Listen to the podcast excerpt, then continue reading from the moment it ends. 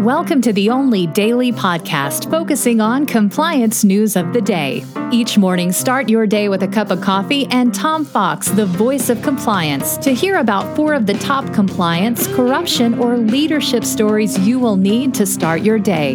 The Daily Compliance News is a production of the Compliance Podcast Network.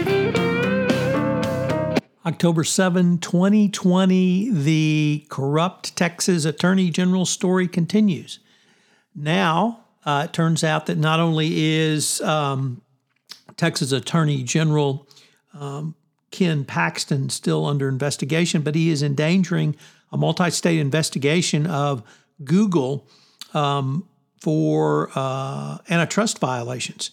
It uh, the actions by the uh, U, uh, Texas Attorney General have splintered the AGs who are investigating and have endangered unified action. Uh, no doubt they are also concerned that Paxton may be bribed in this case, given his propensity for uh, getting into trouble. So um, when you your own personal conduct damages literally a nationwide investigation by state AGs, uh, you're in a world of trouble. So it's going to be interesting to see if Paxton actually does anything positive uh, out of this, but don't expect it. Uh, in a new turn of face, the according to the Washington Post, the GOP party uh, has now determined that the U.S. reaction to the 200 plus 100,000 deaths due to COVID 19 is hysterical.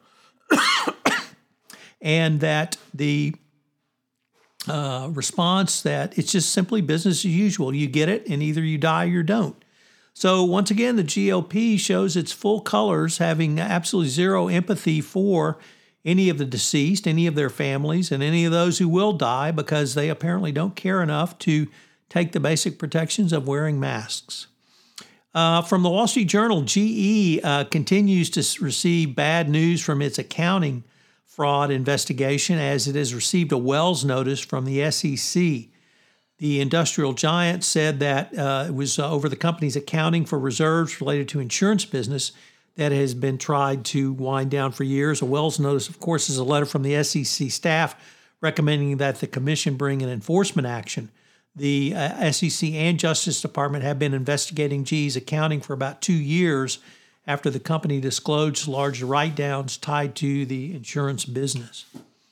And our final story is uh, a really odd one, although perhaps not for the Trump administration. They have contacted Microsoft asking Microsoft if they have hiring goals for minorities. Um, but it's not that Microsoft is not reaching their goals. It is that by simply having hiring goals, the government claims this is prejudicial against whites. Now, of course, there's no law protecting whites uh, from employment discrimination. That's actually Title VII. And Title VII, of course, says um, not only will there be affirmative action, but you can't discriminate against blacks or other min- uh, minorities listed under Title VII.